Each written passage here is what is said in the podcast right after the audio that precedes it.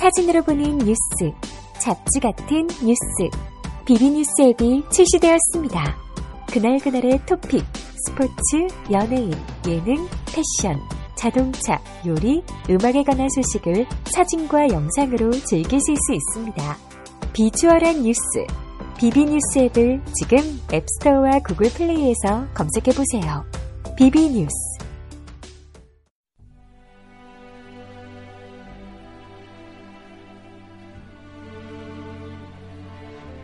주권방송 가난한 교회를 향한 시대의 징표입니다. 시대의 징표는 복음의 눈으로 우리 사회와 교회를 바라보면서 공동 선과 사회 정의를 실현하는 사명을 다하고자 합니다. 고통받는 국민들의 신음소리가 곳곳에서 울려 나오는데 교회는 방관할 수 없고 침묵할 수 없습니다. 억울한 사람들, 힘없는 사람들이 살려달라고 외치며 손을 내미는데 교회는 지나칠 수 없습니다.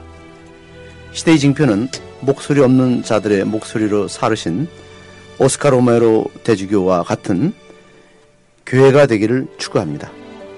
시대의 징표는 빼앗긴 조국을 구하기 위해 자신을 희생하며 하느님의 뜻을 즉 천명을 받던 안중근 의사의 삶을 추종합니다.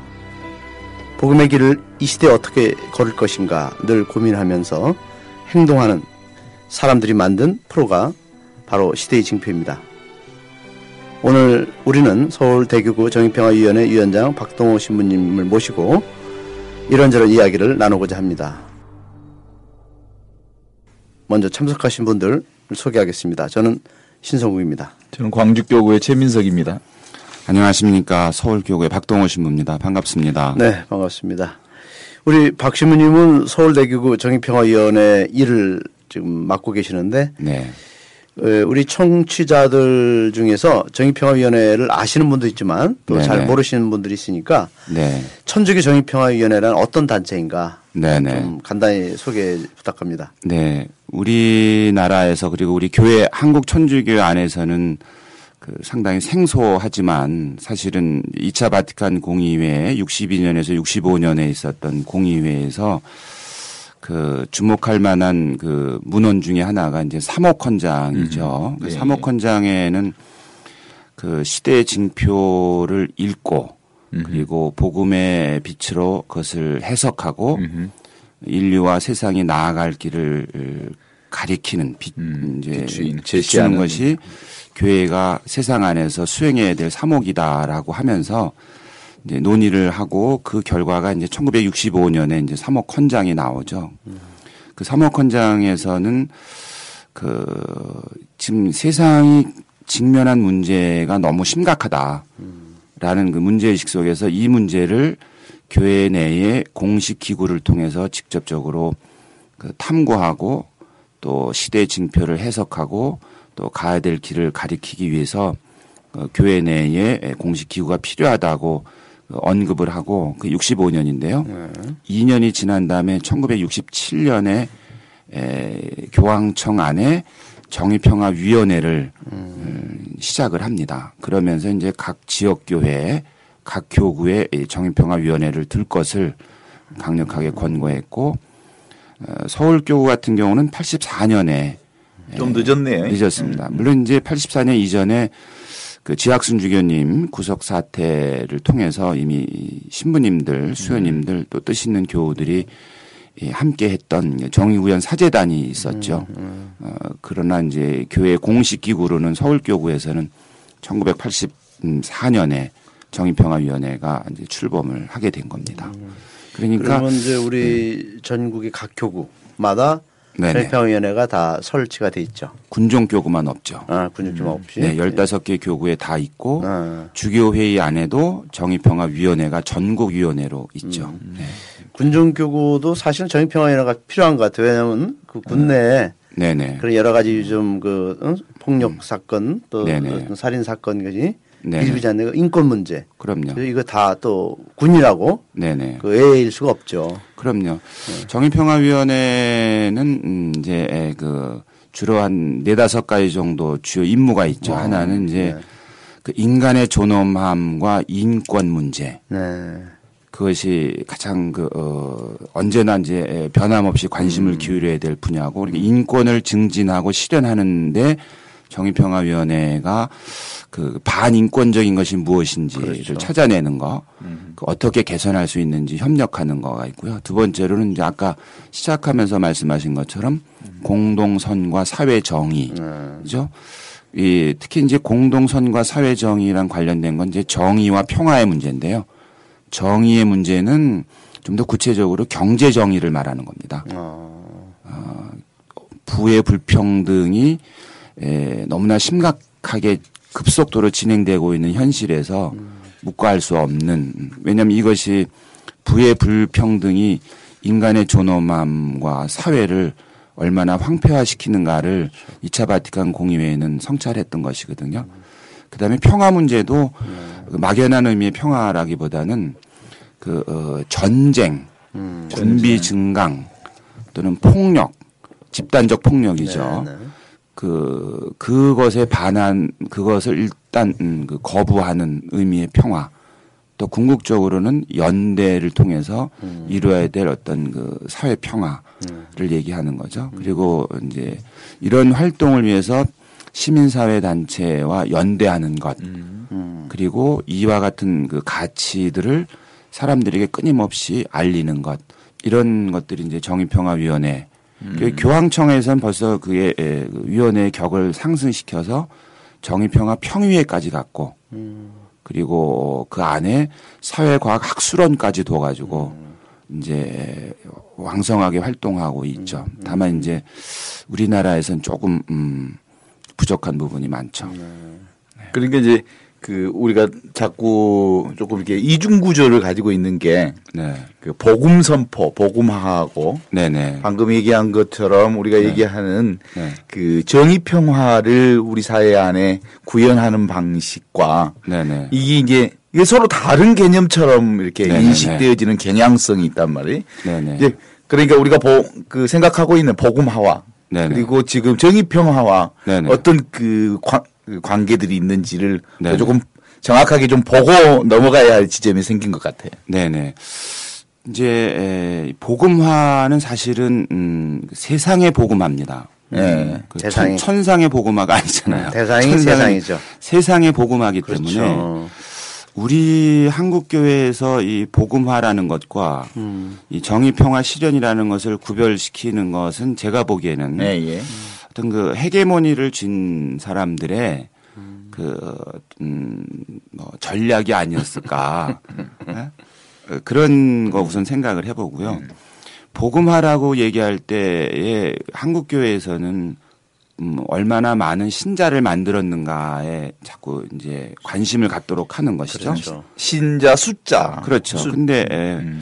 이건 복음화라는 거는 숫자라는 양적 개념이 아니고 음. 복음, 기쁜 소식, 뭐 그렇죠. 구원, 해방. 음. 그 구원과 해방은 현실에서의 비구원과 억압을 전제하잖아요. 음. 그러니까 비구원과 억압을 고발하고 타파함으로써 음. 구원과 해방의 기쁨이 화되는 거, 그렇죠. 실현되는 거잖아요. 양적 개념이잖아요. 그렇죠. 그런 점에서 그 복음화와 네. 정의의 실현과 음. 평화의 실현은 같은 말에 그 다른 표현에 불과하다 그렇죠. 이렇게 볼 수 있는 거죠. 네. 그러니까 이제 잘못 해석하면 교회와 세상을 분리하는 위험성에 도출하는 거죠. 그렇죠. 그러니까 방금 얘기한 그냥 정의 평화는 세상의 일, 그렇죠. 복음화는 네, 네. 그 교회의 일. 네, 네. 따라서 네. 복음화 교회와 세상은 서로 다른 것처럼 네, 네. 그 정의 평화는 서로 다른 것처럼 얘기한 지금 우리 사회에 아주 그 뼛속 깊게 지금 네, 네. 들어있는 요 요것을 우리가 해결하지 않는 한 맞습니다. 이 이중 네. 구조로부터 우리가 자유로울 수가 없단 말이죠. 아마 저는 이제 그 점에서는 그 한국 천주 교회의 길과 그 가톨릭 교회, 보편 교회가 제시하는 길이 지금 너무 거리가 멀어지고 네. 있다. 보편 교회는 이미 교회 자체가 아, 세상 안에서의 에, 누룩, 음. 그러니까 세상의 어느 파트가 아니고 한 파트, 원어브 댐이 아니고 음. 세상 곳곳에서 누룩으로서 그 누룩은 하느님의 누룩이고 음. 하느님은 인간의 해방과 구원을 그렇죠. 희망하시는. 분 그런 거잖아요. 그러니까 교회는 하느님의 누룩이고 또 교회에 대한 이해를 교회는 목적이 아니고 도구다. 하느님의 도구. 어, 어떤 수단. 그렇죠. 도구로서. 그러니까 도구가 그 어, 사용자의 뜻에 맞게 잘 활용이 되면 이로운 도구, 이기가 되는 것이고 이게 잘못 사용되면 흉기가 되는 거잖아요. 여기 그런 우리가 지금 잘 네. 아는 정서적으로 보면 이게 네. 교회는 그 달을 가르치는 손가락이고 네네. 그리고 우리가 지향해야 할 곳은 달을 향하는 거고 네네. 그런데 사람들은 달을 보라고 하면 손가락을 본다는 그런 네. 그 우리의 그 저기 얘기처럼 네네. 교회는 사실은 교회 자체를 위해서 있지 않고 그럼요. 하느님 나라를 위해서 있음에도 불구하고 네네. 조금만 잘못하면 네. 교회가 교회 자체를 위한 존재의 목적이라고 착각할 가능성이 얼마든지 있다는 거죠. 교회가 이제, 이제, 예, 예, 목적이 될 위험이 있죠. 정의평화 서울대교 정의평화에서는 책자를 제가 네네. 음. 어, 구입을 했는데 거기에 이제 그 책자 제목이 어, 어. 세상 속의 그리스도. 아, 예. 네네. 그러니까 네. 교회 속의 그리스도가 아니라 네네. 그냥 세상 속의 그리스도가 돼야 된다는 네네. 그런 걸 타이틀을 달았거든요. 네. 그게 아마 네. 지금 우리 신부님이 말하는 게죠. 그런 네네. 복음화. 네. 는 세상 속에서 이루어지는 것이다. 그럼요. 그런 거죠. 예. 복음화는 세상을 복음화하는 거지. 천국을 복음화할 이유는 없잖아요. 네. 네. 그리고 이제 신부님이 이제 제가 신부님이 이제 이렇게 어떤 동영상 강의도 제가 들어보고 네. 또 이렇게 글 쓴 것도 봤는데 이 신부님은 네. 서울대교 정의평 위원장이신데 어떤 소명감으로 또 어떤 네. 계기로 네. 어, 그런 이- 일을 이렇게 기꺼이 맡으시고 네. 활동하시는지 아니 그 예. 박동호 신부님만 정의평화위원회 특별한 소명을 받은 것처럼 아, 그러면- 생각하는데 네. 알고 보면 신자들도 그렇고 신부들도 그럼요. 그렇고 누구든 다 네. 그 네. 정의와 평화에 대한 소명은 다 받았지. 않을까? 다. 네. 근데 이제 신부님 같은 경우 네. 개인적인 네. 어떤 그런 계기가 있지 않을까 해서 네, 무슨 뭐 거창 음, 너무 거창한 질문이신데 저는 그렇게 거창하지는 않고요. 음, 처음에는 이제 학생 시절에 그 동료들 의 어떤 그에 대한 그 부채 의식이 좀 컸습니다. 네. 어, 그 내가 지금 이렇게 생활할 수 있는 배경에는 내 동료들이나 선배들이 음, 희생이 있었다. 희생이 있었죠. 뭐 학교에서 제적당하고 제적당한 분들은 이제 생계를 꾸리기 어려워서 학원 강사를 하다가 또 망가진 분도 계시고 뭐 이런 분들을 이제 아름아름 들으니까 아, 이, 이, 좀 마음 한켠에 그런 부채 의식이 있었고 신학교를 들어가는데 좀 음, 뭐랄까 성속을 너무 철저하게 구별하는 거예요. 네. 제가 신학교를 가니까 그 세상에서 때 묻은 음, 때가 잔뜩 묻은 음. 그 직장 생활 잠깐 하고 아, 그러니까 대학 졸업하고 직장 생활하고 네. 그리고 난 다음에 신부 되겠다고 신학교에 왔기 때문에 네. 사회에 때가 많이 묻은 네. 신학생이다. 네. 근데 그거를 그냥 이렇게 그, 어, 그 개별적으로 얘기를 하면 되는데 강의실에서 뭐 어떤 신부님 대놓고 그러는데 그래서 아, 이, 이, 좀 약간의 그, 어, 혼란함이 있었고 어. 그리고 이제 신부가 된 다음에는 음, 그 2차 바티칸 공유의 문헌을 신학생 때는 그렇게 집중적으로 안 하고 그냥 잠깐 잠깐만 언급만 했었는데 그 신부가 된 다음에 그 공유의 문헌을 이제 아름아름 찾아보니까 문제는 국내에는 그 알아볼 수 있는 책이 별로 없더라고요. 그래서 이제 에, 그 저는 뭐 짧지만 영어를 우리는 강국이니까 우리나라가 영어 강국 아닙니까? 결정했으니까. 그 영문으로 된 자료들을 이제 구해서 보기 시작하면서 아니 한국 교회가 가는 길과 이렇게 보편 교회가 제시하는 길이 왜 이렇게 차이가 날까라는 생각을 하고 있었는데 네, 예. 이제 마침 그 천주교 인권위원회에서 저를 이제 위원으로 좀 활동해 주겠냐 그래서 뭐 고맙게 받아들이는데 다시 또, 어, 그 박정우 신부님이 전임 위원장이셨는데, 전전 위원장인데 그분이 정의평화위원회 위원으로 사제로서 하겠냐 그래서 뭐, 아, 좋다고 했는데, 다음에 이제 인사발령이 나는데, 그, 어, 저 앞에가 유주교님이셨거든요. 유경천 주교님. 아. 유주교님이 이제 맡은 일이 여러 가지니까 이제 놓고 이제 새 위원장을 뽑는데 위원 중에 누굴 뽑을까 하다가 그 주교님이 저보고 하라는 거예요. 근데 그 뭐라 그러냐면 특별히 할 거 없다는 거죠. 그래서 아 해야 되겠구나 그러면. 그런데 어 이제 처음에 말씀드린 것처럼 인권의 문제라든가 또는 경제정의 문제나 이런 문제들은 교회가 안고 가야 되고 분명히 거기서 어떤 그 누룩의 역할을 해야 된다는 생각이 있었기 때문에 어, 주교님은 별로 할 일이 없다고 생각하실지 모르지만 저는 아, 할 일이 참 많은데 좋은 기회다. 내가 그리고 빚도 좀 갚고 어, 열심히 해야 되겠다. 그런 뭐 소박한 취지였습니다. 그럼 이 자리에는 사실 알고 보면 네네. 박동훈 시부님은 네.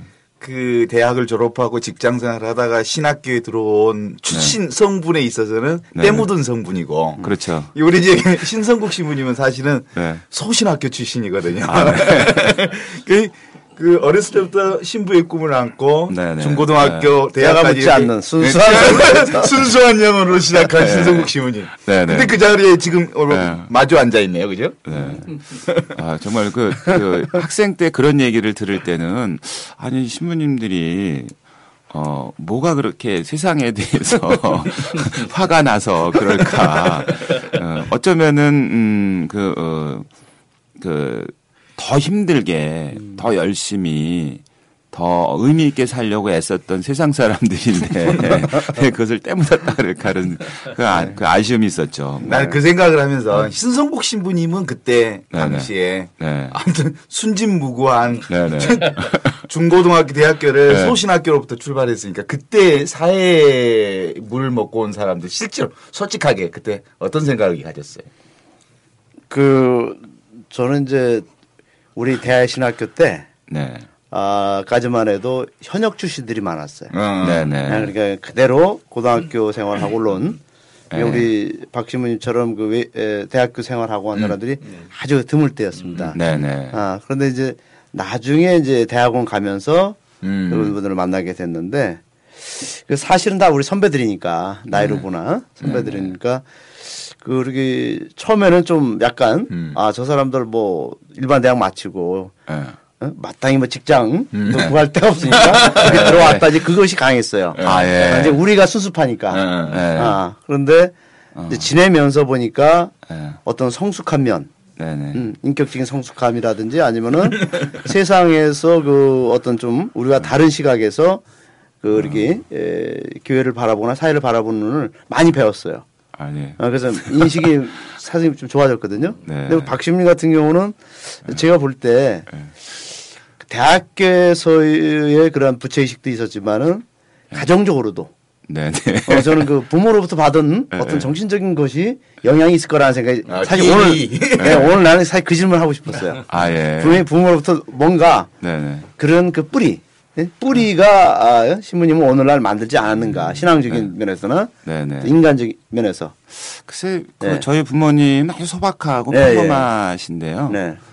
어, 제가 어렸을 때 모르겠습니다. 제가 그 기억을 만든 것인지 네. 원래 그랬는지 제가 그 청구 초등학교라고 음. 한 반에 한 80명이 넘었어요. 서울에 아주 이제 그 옛날에 말하자면 이제 그 농촌과 어촌, 산촌의 인구가 뭐 90% 가까울 때여서 음. 이제 우리가 60년대를 거치면서 도시화가 되면서 이제 도시 인구가 급증하니까 학교가 모자라고 반에 뭐 80명 막 85명까지 가고 막 그랬거든요. 음, 맞아요. 근데 그때 초등학교 때인데 그 가정환경 조사서를 쓰잖아요. 네. 그런데 거기 종교란에 쓰지 못하게 했어요. 어. 천주교라는? 그거를. 예. 왜 그랬는지 모르겠어요. 저희 할머니도 쓰지 말라 그랬고 어, 어. 저희 어머니 아버지 쓰지 말라고. 어, 부모님들이 네네. 근데 그거를 저는 항상 궁금함을 가지고 있었는데 네. 아마도 그 교회가 가지고 있었던 그 어, 시대 사회에 대한 그 저항 의식, 음. 에, 사회의 어떤 그것은 우리 한국 천주에 가지고 있는 뿌리 같은 거잖아요.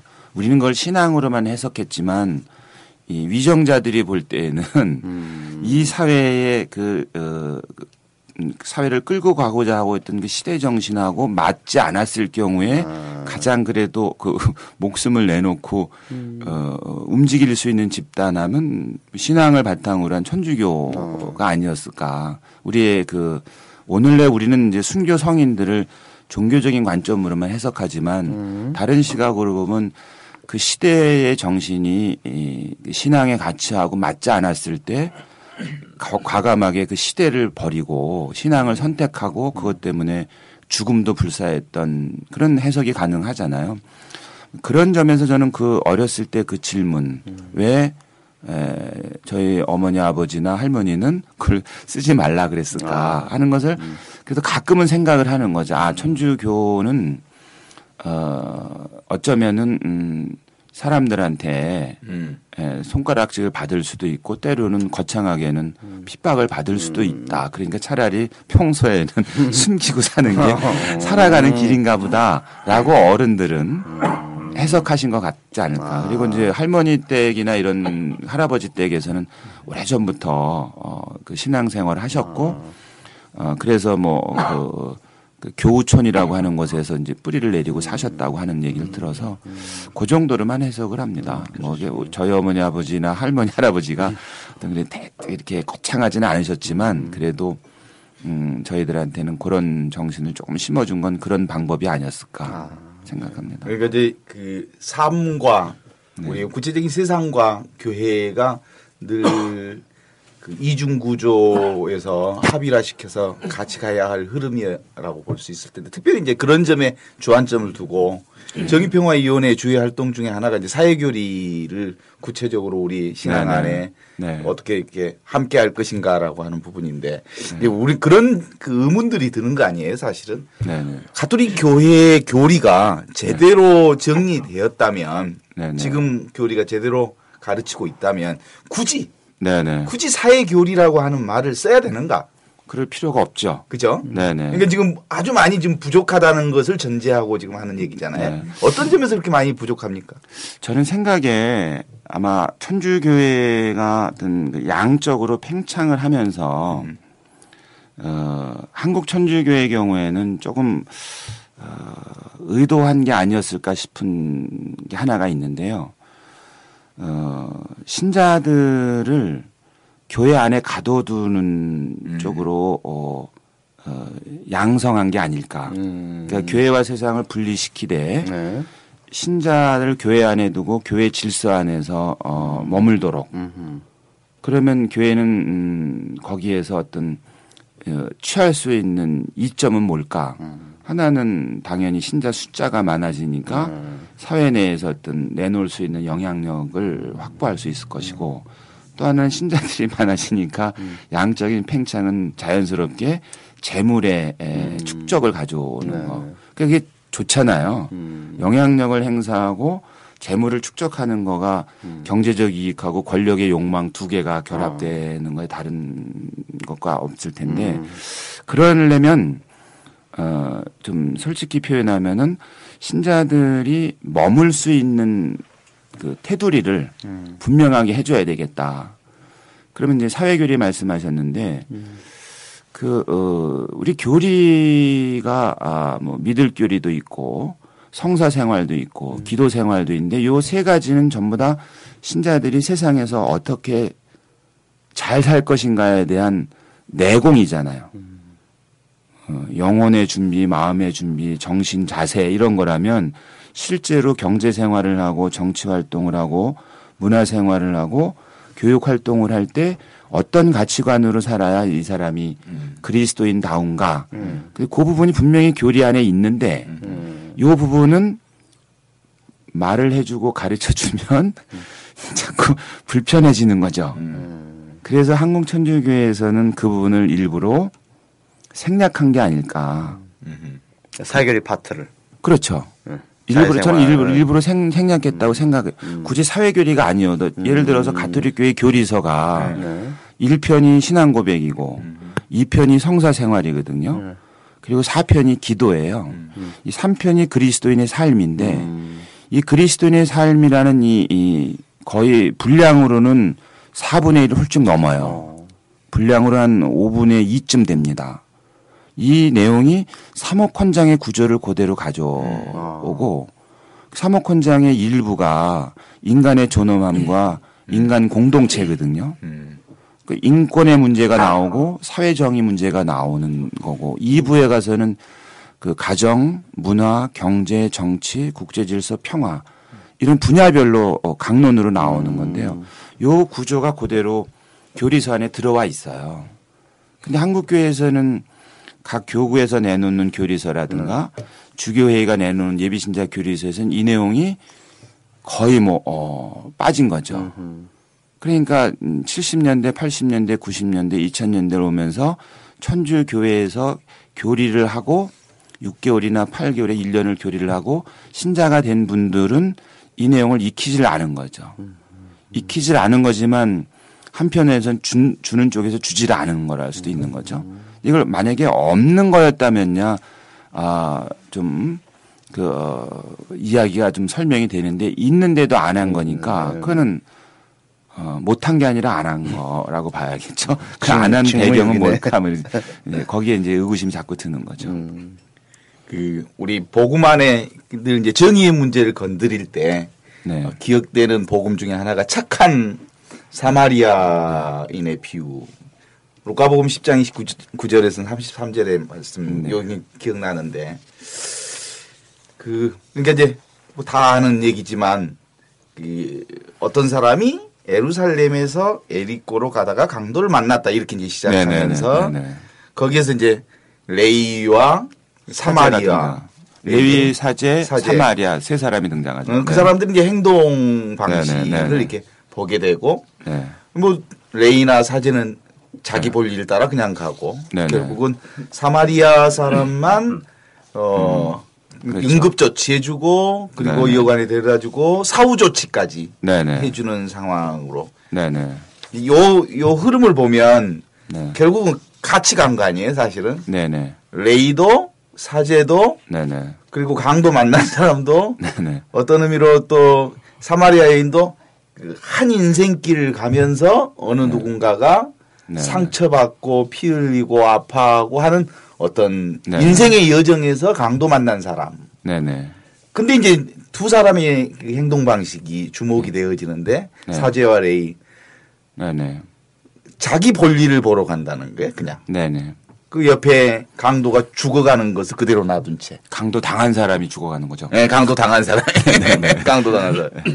그러니까 이- 그런데 이제 사마리아 사람은 네네. 이제 그걸 함께 아파함을 같이 사후 조치까지 한다는 얘기는 그렇단 말이에요. 네네. 이 지점에서 이제 어 지금 우리가 교 우리 교회가 어디 어느 지점을 가고 있는가 이 세. 유형 중에 지금의 우리 교회는 어떤 유형인가 네네. 여기서부터 네. 그 주로 이제 우리 우리의 그 가야 할 방향들을 다시 음. 네네. 재설정해낼 수 있는 복음의 흐름 아니겠어요? 그렇죠. 이게 네. 누구의 친구 누가 이, 이 강도 만나서 그 죽어가는 사람의 친구가 되어 주었느냐? 네네. 이게 이제 예수님의 핵심 질문인데 네네.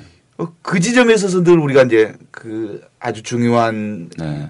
우리에게 끊임없이 되물려 주는 질문 중에 하나일 텐데 네. 우리 한국 교회 어느 지점에 있는 것 같습니다. 그, 그 착한 사마리아 사람의 그 비유에 등장하는 그 사제와 레위가 아 자기 볼 일이라는 건 아무래도 이제 재단에서 봉사하는 거겠죠. 그러니까 피를 만져서도 안 되고 오염돼도 안 되는 거니까 보고 길 반대편으로 지나가 버렸다 이렇게 나오고 사마리아 사람은 자기 포도주하고 기름을 부어주고 그다음에 자기 나귀를 태워주고 여인숙에 데려다주고 두 데나리온까지 주고 이런 행동을 하는 거잖아요. 거기 복음의 끝에 보면은 그 사람이 질문을 던진 게 자기의 정당함을 드러내기 위해서 음. 누가 그러면 저의 이웃입니까? 질문을 던질 때 예수님이 이제 이 착한 사마리아 사람의 비유 이야기를 전하고 말미에 가서 뭐라 그러냐면은 이제 묻죠. 누가 이웃이냐 그랬더니 사마리아 사람이라고 대답을 하죠. 그때 예수님은 음 아주 한 문장으로 끝내잖아요. 너도 가서 그렇게 하여라잖아요. 그러면 요 내용을 특히 최근에 이제 2차 바티칸 공의회 지날 때도 그렇고 최근에 교황인 프란치스코 교황님이 요 어, 복음을 자주 어, 어, 인용을 하죠. 예, 예. 지금 교회가 사제와 레위의 위선에 빠졌다라는 건 아예 뭐 몇 차례 벌써 얘기를 한 거고 그러면서 이제 그 위선에 빠졌다는 질책에는 그렇게 하지 않는다는 거죠. 음. 어, 가서 그렇게 하라고 그랬는데 그렇게 하지 않는 대신에 뭘 하냐면 사제로서 할 일, 레위로서 할 일, 네. 거기에 이제 몰두하면서 수많은 사람이 지금 강도당해서 옷을 빼앗기고 두들겨 맞아서 초주검이 된 상태인데 교회가 지금 그 사람에게 포도주하고 기름도 발라주지 않고 네. 자기 나귀도 태워주지 않고 음. 여인숙에 데려가 주지도 않고 두 대나리를 주지도 않고 그 대신 사제와 레위처럼 재단에 나가서 음. 하느님을 찬양 음, 경신례를 한다 이 지적인 거잖아요. 예, 예. 그렇게 보면 이제 그건 교황님이 말하는 건 전 세계 교회를 놓고 볼 때 특히 이 복음의 기쁨 같은 데서 보면은 그 내용이 아주 어, 준엄하죠. 음. 어, 지금 수많은 사람, 소수의 사람들의 행복을 위해서 음. 대다수의 수많은 사람이 신음할 수밖에 없는 이 구조에서 교회는 과연 무엇을 해야 되는가를 이제 강하게 이야기하시잖아요. 한국 교회도 그 점에서 보면은 어뭐 비켜설 수가 없죠. 어, 한국 교회는 지금 뭐 저는 뭐 위선에 빠졌다라는 거는 좀 점잖은 표현일 수 있고요. 어. 뭐냐면 그, 어, 착, 사람이 예리코에서 예루살렘 길에서 강도를 당한 사람이 어, 때리고 옷을 빼앗아가고 초주검이 된 이 사람들이나 어, 그것을 막지 않거나 그 사람을 보고도 아무것도 하는 사람은 사실은 구조적으로는 한 편인 거죠. 거기서 이, 이 구조하고 맞선 사람은 음. 어, 사마리아 사람밖에 없는 거잖아요. 그러면 아, 나는 그 사람을 때리지 않았어. 나는 그 사람의 옷을 빼앗지 않았어. 나는 그 사람이 초주검이 되도록 내버려 두지 않았어. 라고 말할 수 있는 음, 사람은 어, 대다수 우리는 그렇게 생각하고 싶은 거예요. 교회는. 내가 언제 때렸나? 내가 언제 뺏었나? 그냥 나는 그냥 그냥 내 할 일을 했을 뿐이야라고 음, 위로하고 싶겠죠. 근데 교황의 프란치스코 교황은 바로 그런 걸 보고 어, 그런 걸 보고 위선이라 그러는 거죠.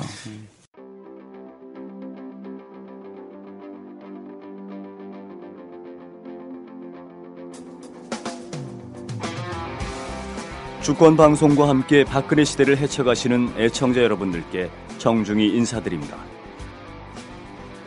저희 주권 방송은 라디오 반민특위, 나를 미치게 하는 것들, 신성국 신부의 시대의 증표 등의 팟캐스트 방송과 채널 6기로 미국에서 바라본 한반도의 오늘 등의 TV 방송을 제작하고 있습니다. 주권 방송이 민중의 눈과 귀를 멀게 하는 공중파와 종편, 신문들에 맞서 진보 언론의 사명을 다할 수 있는 힘은 애청자분들의 적극적인 참여에 있습니다. 주권 방송을 후원해 주십시오. 홈페이지 www.615tv.net에서 민들레 홀씨 정기 후원인이 되어 주시거나 우리은행 1005-501-779-765 주식회사 주권방송으로 직접 후원을 해주셔도 좋습니다. 저희 주권 방송은 평화 번영과 민주 회복을 위한 진보 언론의 사명을 성실히 수행할 것입니다. 주권 방송과 함께 해 주시기 바랍니다. 그 세월호 그 사건이 난 후로 광화문에 정의구현 사재단에서 그 네. 천막을 쳤어요. 그- 그 천막을 친 것을 관련해서 야, 야, 이, 이가 이게 정말 그 교황님께서 말씀하시는 야전병원 응? 교회가 야전병원 역할을 해야 된다. 이 역할 아니냐 뭐 이런 얘기를 이제 주변에서 했는데 그 광화문에 그 정의구현 사재단의 천막을 보고 천막에서 하는 미사들을 하시면서 혹시 그 평신도들이 느끼는 느낌들은 어떻습니까? 뭐 일반 평신도보다도 먼저 네, 네. 이제 그 광화문 그 농성하는 여기에 왔다 갔다 하는 수많은 시민들이 볼때 가톨릭 교회에서 천막을 치고 신부님들이 이제 미사를 어, 저 해주시고 하는 이 과정에 대해서 많은 분들은 정말 많은 공감을 했었던 것 같아요. 근데 이제 항상 그 자리에 있었던 저 같은 이런 평신도들 입장에서는 뭐 솔직히 말씀드리면 좀 으쓰겠죠. 어. 아, 우리 천주교가 좀 이래. 뭐 이런 이런 게 있었죠, 솔직히 말씀드려서. 그러니까 그 이전에 저희 이제 주로 저희 평신도들 중심으로 멀쭉하다가 신부님들까지 와서 뭐 대대 그 규모도 커지고 그 신부님들 수녀님들 정말 많은 분들이 함께 해주시고 하니까 어, 정말 좋았는데 재밌는 게 어떤 게 있었냐면 사실은 광화문에 농성하셨던 유가족 분들이 종교 행사하는 거를 좀 약간 좀 꺼려 하셨어요. 왜냐하면 유가족 분들도 다 종교가 다르시고. 음. 그렇지, 그렇지. 그리고 이분들이 말하자면 그냥 평범하신 분들이었잖아요.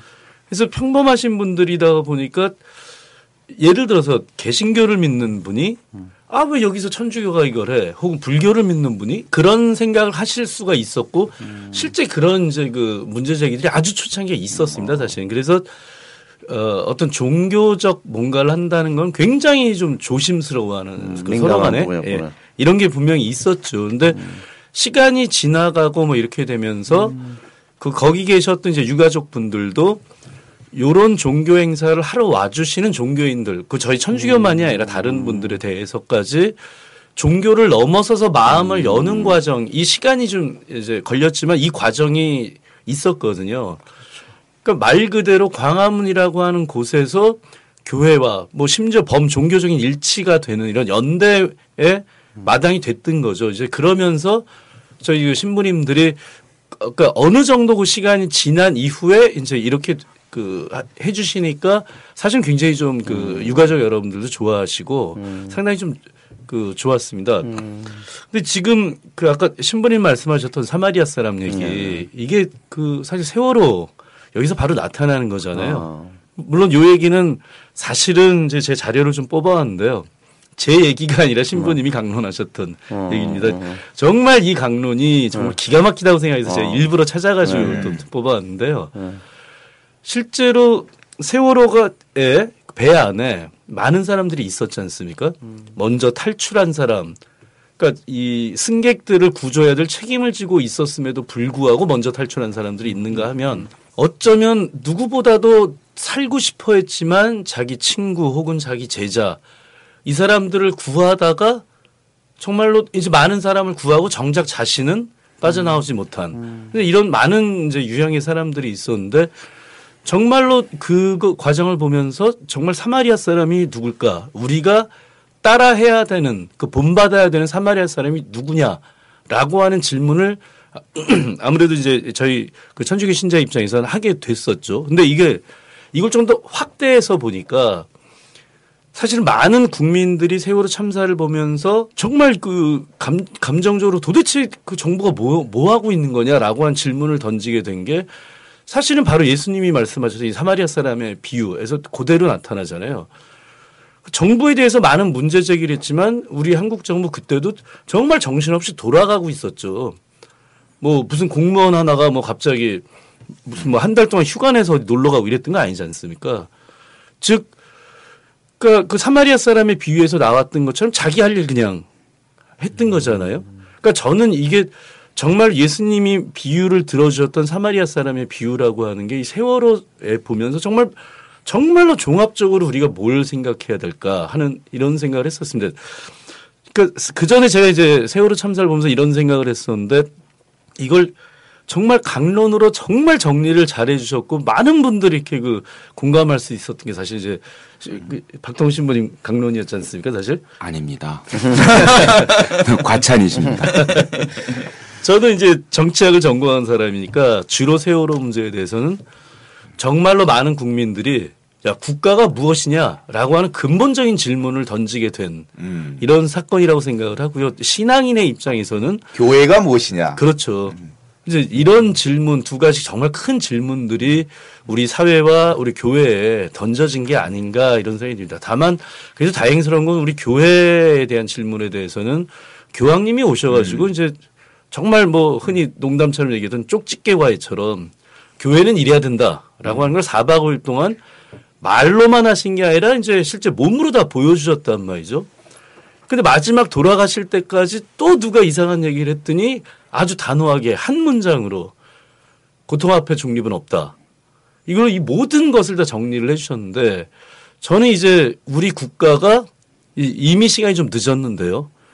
국민들이 던진 질문에 답을 해야 된다. 이미 시간이 늦었다고 해서 그럼 지나간 일이다? 그건 아니라는 거죠. 시간이 늦었기 때문에 더욱더 진지하고 더욱 무겁게 응답을 해야 된다.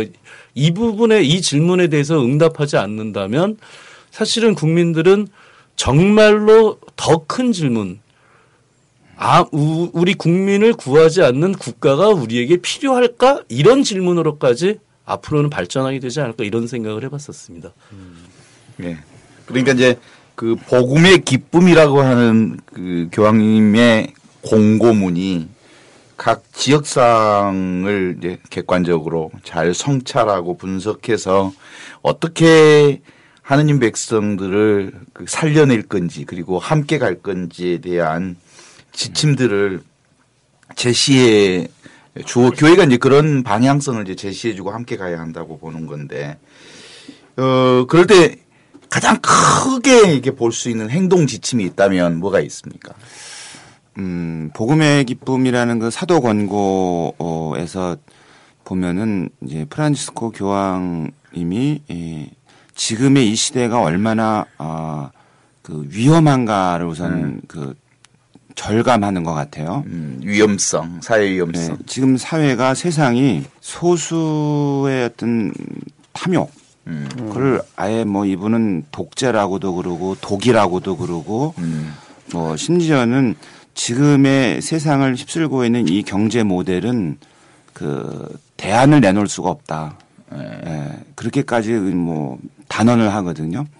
구조 자체가 지금 이 사회 안에서는 대안이란 발견할 수 없다. 지금의 구조는 구- 지금 구조로는. 소위 말하면 이제 그 신자유주의라는 말은 쓰지는 않지만 음, 그러니까 시장의 절대 자율, 음, 금융 투기의 절대 자율에서 나오는 이데올로기, 이걸 바탕으로 하는 이데올로기의 음. 경제 모델, 이건 뭐 신자유주의라고 흔히 말할 수 있죠. 근데 보통 왜 경제 정책들은 기존의 에, 경제 에, 모델에서 파, 파생하는 부작용을 최소화시키기 위한 정책들인 거잖아요. 예, 예. 근데 지금 프란치스코 교황님은 지금의 이 금융 투기와 시장의 절대 자유를 옹호하고 이걸 바탕으로 하는 한 이. 부작용에 대한 음, 대안을 내놓을 수 없다. 그래서 뭐 위험한 독이다. 음, 아니면 뭐 독재다. 이렇게 표현하거든요. 이게 가져오는 결과는 수많은 사람이 이 말하자면 그 어, 주변으로 비인간 상태로 내몰리는 형국이다. 이런 그 위기 의식이 있는 것 같고요. 그러면서 어, 이걸 음, 세상에 대한 그런 위기 의식도 있지만 세상이 이 지경인데 그 표현이 좀 거칠지만 또 교회는 이제 앞에 보는 뭐냐면 그 너무나 수많은 사람이 그 지금 울부짖고 있는데 교회는 그 울타리 안에서 음흠. 어, 안주하려고 한다. 라는 인식이 있어요. 그래서 그 복음의 기쁨의 2장에 가면 그, 어, 교회라고 이제 이렇게 일반화 시키질 않고 아예 대놓고 그 사목 활동가들. 음흠. 저는 이제 에, 뭐 우리나라의 현실이나 이- 일반 현실에서 보면 사목 활동가는 주교님들하고 신부님들이죠. 그렇죠. 그렇죠. 이 주교님들하고 신부님들이 지금 어떤 모습으로 살고 있는가를 그 복음의 기쁨의 2장의 이 챕터 2에 가게 되면 아주 정난하게 묘사하는데요. 아주 시작부터 얘기를 합니다. 그러니까 많은 사목 활동가들이 봉헌 생활자들 포함하여 많은 사목 활동가들이 자기 자신의 자유 시간과 음흠. 자신의 안위에 음. 자신의 편리함에 진, 절제하지 못하고 지나치게 집착하고 있는 모습을 봅니다예요. 아예. 그럴 수도 있습니다가 아니라 음. 그러면서 그게 이제 78항부터 쭉 나가는데요. 뭐 폐쇄된 엘리트 집단, 뭐 불의에 에, 뭐 야합하거나 또는 회색빛 실용주의 그 사용하는 언어들이 음. 아주 단호합니다. 그러니까 단호하고 네. 아주 그러니까 질책성 언어들이 그렇죠. 아주 많, 네. 많은 거죠. 그러니까 세상이 지금 세상이 이 모양이 됐는데 이렇게 지금 비인간화의 길로 치닫고 있는데 여기에서 누르게 돼야 되고 자기의 어떤 그 사명을 다해야 될 교회가 음. 그 일을 안 하고 이제 자기들끼리의 편리함을 추구하는 그래서 한국 천주교에 오셔가지고 그 주교님들하고 어, 하신 말씀 가운데 영어로만 제가 표현하면 a part of society가 되려고 한다는 거야. 음. 한 사회에 음. 한그 어, part가 돼서 거기서 자족할 수 있잖아요. 그렇지. 게토화된. 그렇지. 게토화라고 게토화 합니다. 되겠죠. 어. 그럼 그 안에서 만약에 제가 조금 전에 말씀드린 것처럼 어느 정도 신자가 있고 음. 재물이 있고 영향력이 있으면 굳이 이 다른 집단에서 무슨 일이 벌어지는지 관심을 안 봐도 되는 거잖아요. 또 하나의 이익 집단의 형태의 모습을. 구하고 네. 있다. 뭐 이렇게 보는 거죠. 네. 그러니까 프란치스코 교황님의 그 어, 복음의 기쁨에서 말 말씀하시는 그 내용들은 첫 번, 제가 보기엔 첫 번째로는 지금 세상이 이대로 가는 것이 너무 위험하다라는 음, 자각. 자각. 둘째로는 거기에 대해서 그런 그 조금 전에 착한 사마리아 사람 네. 얘기했지만 어, 수많은 사람들이 강도를 당해서 네. 옷을 빼앗기고 두들겨 맞아서 음. 초주검이 되고 있는데 음흠. 교회는 과연 뭘 하고 있느냐라는 음, 두 번째 자각. 음. 그러면서도 어, 세 번째로는 교회가 할 일은 어, 음, 뭐랄까 그 음, 번영의 신학 번영 씨, 응. 어, 또는 뭐 웰빙의 문화 응, 만사형통. 어, 이런 게 아니고 십자가의 영광이다. 그런 걸 촉구하고 있는 거죠 교회에게. 그리고 구체적으로는 어, 그 일을 수행하기 위해서 그 어, 나선 사람들이라고 어, 이제 사람들이 인정하는 음. 특히 주교님들이나 신부님들에게 음. 앞장서라고 요구를 하는 것이고 그걸 뒤에 가서는 어, 내 존재, 자기 전 존재로부터 어, 절대로 어, 이 사명을 그 분리시켜서는 안 된다라고 어, 다시 한번 강조하죠. 그런 점에서 프란치스코 교황님의 4박 5일의 한국 방문은 어, 한국 교회에게는 굉장한 그 어, 도전이다. 이거 어떻게 응답할 것인가. 이거는 어, 만만치가 않다는 생각도 합니다. 아까 얘기하신 것처럼 성직자들을 향하여, 그러니까 결국은 이제 사목 활동가, 사목자들을 향하여 네. 아주 강력한 말씀을 단호한 말씀을 던졌다는 얘기는 우리 그 복음서에 비추어 보면 사실은 성정 정화의 책찍이라고 하는 것으로 그 말이라 말로 사실은 책찍을 둔 거나 비슷한 것 같아요.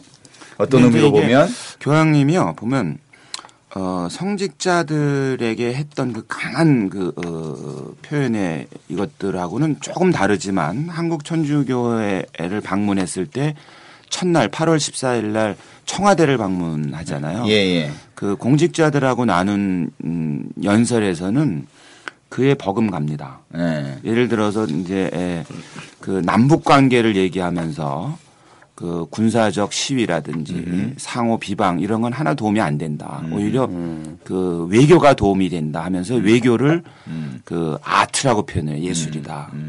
그다음에 이제 한국도 경제적인 불평등, 정치적인 그 어, 갈등, 그다음에 생태 환경에 대해서 고심하고 있다는 걸 안다. 그렇게 이제 전제를 하면서 국가 및 정치 지도자들이 해야 할 일이 있다. 음. 하나는 이런 문제를 풀어가는데 사람들의 말을 듣는 거다. 음. 소통이죠. 음. 그거는 음, 듣는 사람이 누구냐에 따라서 굉장히 강한 메시지고요. 그러면서 소, 그런 얘기를 하면서 뭐라 하냐면 특히 그 사회적 약자의 목소리를 들을 줄 알아야 된다. 음, 국가 및 정치 지도자는. 근데 목소리를 듣는 게 아니라 긴급히 요구하는 것을 해결해 줘야 된다. 음. 뿐만 아니라 더 나아가서 그 인간적 그 주로 이제 인, 인간으로서 품위 있는 삶, 그다음에 문화적으로 품위 있는 삶을 살 수 스스로 살 수 있도록 도와주는 일, 그게 국가 및 정치 지도자들이 해야 할 일입니다라고 명시적으로 밝히죠.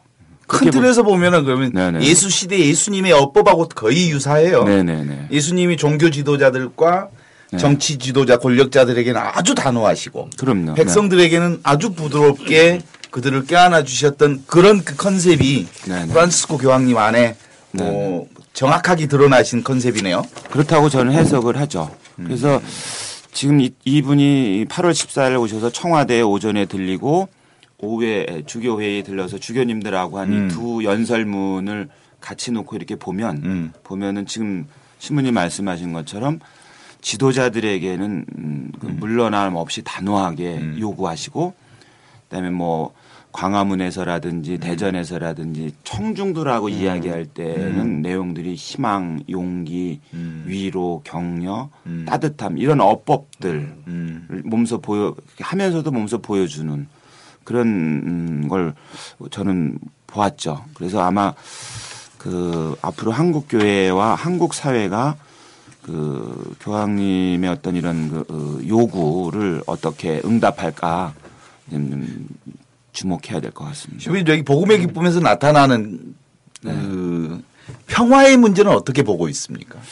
그 평화 이제 복음의 기쁨이 두 문제를 갖다가 집중적으로 다루는데 하나는 경제적 그 어, 음, 이게 격차, 격차. 그러니까 이 구조적 원인이라고 대놓고 말합니다. 이 구조적 어, 이 원인을 제거하지 않고서야 이 함께 사는 사회를 못 만든다. 음. 그래서 이제 경제적 격차가 사람을 배제하는데 음. 이제 앞으로 어, 사람을 포용하는 사회를 만들어야 된다 하면서 사회에다 대고는 그 금융 지도자와 정치 지도자들이 구조적 원인을 제거하는데 앞장서라. 음흠. 그리고 교회 보고는 사회적 약자를 위한 가난한 교회가 돼서 모범을 보이라고 주문을 하고요. 음. 그다음에 이, 이 불평등은 불가피하게 음. 에, 폭력을 가져올 수밖에 없다. 그렇죠. 그러니까 평화를 구축하기 위해서는 이 불평등의 구조를 개선하는 음. 것이 우선이고 그 교회 보고는 국가와 대화를 나서라. 음. 국가와 음. 평화를 구축하기 위해서 달리 말하면 불평등의 구조를 개선하는데 교회가 국가에게 에, 도움을 줄 수 있는 건 주고 도움 받을 이런 취지가 하나 있고 두 번째는 시민사회 단체와 연대하라. 음. 평화를 구축하기 위해서. 세 번째로는 다른 종교들과 힘을 합쳐라. 그 주문을 하죠. 어, 그것이 복음의 기쁨에 나오는 그 진정한 의미의 사회 평화를 얘기하는 거고요. 좀 특별한 거는 음, 그 전에 교회 가르침에서는 못 보았던 네 개의 원리를 제시하는데 하나는 과정이 시간이 공간보다 위대하다라는 원리죠. 무슨 얘기냐면 어, 공간을 지배하려는 자는 권력을 점하려는다는 거예요. 어. 그 공간 안에다가 자기 영향력을 갖다 놓고 자기가 독점하려는 건데 시간은 끊임없이 앞으로 나아가기 때문에 머물기를 거부하잖아요. 그러니까 과정을 중요시 여겨라. 이게 네. 그 순례자, 순례자의. 영성이 이제 시간 영성이에요. 그죠? 네. 그리고 어 음, 전체가 부분보다 위대하다 할 때는 그 어, 부분 부분적인 것에다가 몰두해 가지고 다른 분야들을 어지럽히지 말고 음, 모두가 다 그 자리를 차지할 수 있는 다양함을 존중하고 전체적 비전을 봐라. 그러면 평화에 이르기 쉽다. 뭐 이런 예. 지향이고요. 그다음에 일치가 갈등보다 아 어, 위대하다. 뭐 갈등이라는 게 어, 나쁜 게 아니라 갈등 갈등이 있으면 제3의 길이 있다. 두 네. 갈등을 하나로 모으되 두 갈등이 이, 그 가지고 있는 고유함을 존중할 수 있는 제3의 길을 찾는 일치의 길을 찾으라는 거죠. 네, 그러니까 음. 갈등을 극복하는 방식으로서 일치의 길을 찾아내는 지혜가 필요하다 이런 네, 그런. 얘기입니다. 그런 원리들을 어, 이 평화를 구축하는데 도움이 될 것이다. 나는 네. 그렇게 믿는다. 그렇게 얘기를 하면서 이제 이야기를 풀어가죠. 전통적으로 우리가 이제 평화라고 얘기할 때 그동안 우리가 썼던 것은 음. 그 평화는 가난한 사람들을 이렇게 달래주거나 위로해주거나 그리고 그들의 음. 그 예, 예. 예를 들면 노동자들이 침묵하도록 만들거나 네네네. 또 부유한 사람들의 만족스러운 생활 양식을 떠받들어 주거나 이런 방식으로 해서 서로 서로의 영역을 인정해 아무 일 없는. 어, 아무 일 없는 네, 겉으로 고요해 보이는 이 그런 방식으로의 네. 평화를 네. 본능적으로는 누구나 다 욕, 그 원하잖아요. 그게 아무 이제 일 없, 없는 게 좋은 거 아니야? 좋은 게. 그렇죠. 이런 겉으로 생각. 보이는 그런 것에 이 그런 평화 같은 경우는 항상 그 어, 무슨 불편함이라든가 미움이라든가 갈등의 씨앗이 가는 계속 자라는 거죠. 네. 겉으로는 아무것도 아닌 그냥 잘 유지되는 것 같지만 조금 전에 말씀하신 것처럼 경제 문제의 평화, 네. 노동자들이 불만이 있을 때 가만히 있고 그러면 이제 잘 돌아가는 것 같죠. 그러나 그것이 시간이 지나면서 노동자들이 만약에 그 삶의 어떤 그 고통이 커져서 커져서 어느 시점에 이르러 더 이상 견딜 수 없을 때는 그건 평화가 깨지는 건 순식간인 거죠. 그건 평화라기보다는 이제 거짓 평화라는 거고요. 교회가 말하는 평화는 그 질서의 고요함이라고도 말하고 그렇죠. 그걸 정의의 열매라 그러거든요. 그렇죠, 그렇죠. 그러니까 질서의 질서가 그러니까 아, 질서답게 있는 걸 정의라 그러잖아요. 음. 그러니까 교회가 말하는 평화, 교황님이 말하는 평화는 정의로운 사회 뭐 그렇게 보면 되는 거예요. 그러니까 이제 우리 사- 최근에 우리 교회 안에 좋은 게 좋다는 것에 네. 인간의 아주 주- 그 뿌리 깊은 본능, 본능을 파고드는 영성이 있어요. 그게 이제 웰빙을 중심으로 한 네, 네. 그 무슨 영성이라는 이름을 갖고 교회에 그 들어오기 시작해서 많은 사람들이 막 호응하고 박수치고 편안함을 주고 웰빙 뭐 이런 얘기가 되, 되었단 말이죠. 네, 네. 예, 방금 얘기한 것처럼 정의를 전제로 한, 하지 않는 평화란 네. 근원적 평화는 아닌 거죠. 그럼요. 그럼에도 뭐- 불구하고 사, 사람들은 사실은 정의라고 하는 거 일단 제끼고 네, 네. 좀 좋은 게 좋은 평화. 네, 네. 이쪽에 훨씬 더 물들어 있어서 이쪽에 강사가 오면 엄청 사람이 몰려요. 네, 네. 그쪽에서 덕을 보고 있는 우리 강사님도 계시죠. 뭐 시부님도 계시고. 그런데 그게 사실은 조금만 뭐, 뭐, 생각을 더듬어 보면 이게 얼마나 위험한지는 금세 알 수 있는데요. 제가 이제 어제 본당에서 강론할 때 그런 말씀을 드렸어요. 그러니까 그 하느님의 때, 그러니까 언제 오느냐 뭐 요새 이제 그 연중 마지막 시기니까 얘기가 하잖아요. 그런데 어 그것에 대해서 우리가 진지하게 생각하지 않고 지금 좋은 거, 지금 당장 좋은 거, 우리한테 좋은 거 이거를 하게 되면은 그 어, 조금 조금씩은 뭐 그런 대로 만족스럽게 가는데 에, 만약에 우리 다음 세대는 어떻게 될까 그 얘기를 어제 제가 강론 때 잠깐 음, 우리 교우들한테 말씀드렸는데 저희가 60년대 70년대에 어, 살았던 모습에 우리는 그때 그때 좋은 걸 선택한 거거든요. 그 당시 그 당시 나에게 좋은 거 우리에게 좋은 거 선택해서 지금 이제 50년이 지났잖아요. 50년이 지났는데 지금 우리 다음 세대 뭐 우리라고 하니까 좀 그렇습니다만 지금 어른들 세대 말고 지금 청년 세대에게 좀 물려주는 세상은 뭐냐 이런 겁니다. 불과 50년도 안된 음, 짧은 세월 안에서 그때 그때 추구했던 웰빙이 음. 다음 세대에게는 뭐 웰빙이 아니라 이건 뭐 어, 흔한 말대로 뭐 저출산은 뭐 저리 가라고 결혼 포기하는 건 저리 가라고 이제는 그 대학까지 나온 고학력자의 그 좋은 사람들이 사람들이 삶의 질이 얼마나 황폐하게 떨어지고 있는지 뭐 취직은 뭐 고사하고라도요. 그러니까 우리가 지금 숨가쁘게 에, 지금 좋은 게 좋은 거야. 지금이 웰빙이야. 이렇게 하는 게 좋아하고 우리 앞 세대들은 왔는데 그래서 지금 뭐, 뭐 배부르고 등 따시게 지낼지 모르지만 적어도 우리 세대가 다음 세대에게 물려주는 건 뭐냐. 이건 폭탄도 이런 폭탄이 없잖아요. 그렇죠. 그러니까 웰빙이 독이 되는 거죠. 음. 결국은 나한테는 좀 그 독성에 대해서 좀 덜 느낄지 모르지만 음. 내 아들들한테 좀 독을 주고 있는 거잖아요. 예, 예. 그러니까 나는 조금씩 조금씩 죽었으니까 잘 모르겠으나 네. 지금 당장 내 아들 딸들이 지금 어떤 처지에서 세상을 맞이하는가. 근데 음. 그 세상은 이 젊은 친구들이 만든 세상이 아니란 말이에요. 그렇죠. 앞에 세상이 만들어서 음. 뒷세대가 진입하는 거잖아요. 그렇죠.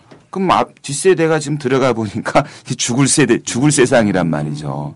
그럼 그거는 뒷세대 책임이 아니라 앞세대가 자신들의 그 그때 그때 웰빙을 추구하다가 좀 표현이 좀 거칠지만 독을 만들어 놓고 가는 거죠. 그렇지. 그 불과 그걸 이제 50 다른 뒷사람이 마시는 거. 그러면 그 50년도 안 된 세월에 에. 우리 경험한 거거든요. 그 지점을 이제 예수님이 네. 너무나도 잘 아셔서 나는 너희에게 평화를 남기고 간다. 내가 주는 평화는 세상이 주는 평화와 같지 않다. 그럼요. 라고 말씀하신 아, 분명한 말씀을 하시면서 부활하시면서도 늘 이렇게 어 여러분에게 평화가 있기를 뭐 이렇게 얘기하는 평화. 그러니까 진정으로 예수께서 말하는 평화는 어떤 것인지 이제 정의 평화 위원장으로서 그건 뭐 간단합니다. 네. 어제 제가 이제 그런 말씀 드렸는데요. 손내 못자국이 나고 네. 옆구리에 창 자국이 나서 만든 평화는 어, 음, 진정한 평화다. 음. 어, 나한테 손에 못자국이 나고 옆구리에 에, 창 자국이 나도 음. 거기서 얻은 평화야말로 남에게 줘도 괜찮을 평화다. 음. 그걸 보고 예수님께서는 당신 제자들에게 이렇게 요구하신 거라고 그러니까 그. 얘기는 십자가를 통해서 보여준 평화잖아요. 네, 네. 십자가의 길을 가지 않고 웰빙을 꿈꾸는 거는 어 그런 허상이다, 환상이다. 그 교황님 말하는 어떤 그 비누 거품, 향기 나는 비누 거품에 불과하다는 거죠. 그러니까 예수 그리스도의 십자가의 죽음이야말로 하느님의 정의와 사랑을 표현하는 아주 절정이네요. 그렇죠. 네, 그렇게 봅니다. 네. 예, 박동호 신부님 모시고 저희들이 이런 어, 방송을 이렇게 오늘 어, 기획한 의도는 이제 곧 있으면 에, 대림 2주가 인권주일 네네. 그리고 사회교리 주일이죠. 그래서 이제 신부님이 이제 이 정의평화위원회 위원장으로 활동하시고 또 이 사회교리 관련된 왕성한 이렇게 활동을 하고 계시기 때문에 저희들이 사회교리 주간을 앞두고 시민과 어, 우리 가톨릭 사회교리가 무엇인가 또 왜 우리 가톨릭은 이 사회교리를 세상 안에서 꼭 실천해야 되는가 이것을 저희들이 한번 좀 예, 이야기를 나눠 보았습니다. 우리 한국 천주교회가 세사, 사회교리를 더 적극적으로 어, 실천한다면 어, 세상의 빛과 아, 소금이 될 수 있다는 거. 예, 사람들은 묻습니다. 지금 교회가 어디 있는가, 또 무엇을 하고 있는가 사람들 묻고 또 교회는 이에 대해서 반드시 응답을 해야 됩니다. 오늘 이 시대의 징표에 나오셔서 사회교리에 대해서 또 사회복음화에 대해서 우리 좋은 말씀 나눠주신 박동원 씨님께 감사드립니다. 네, 고맙습니다.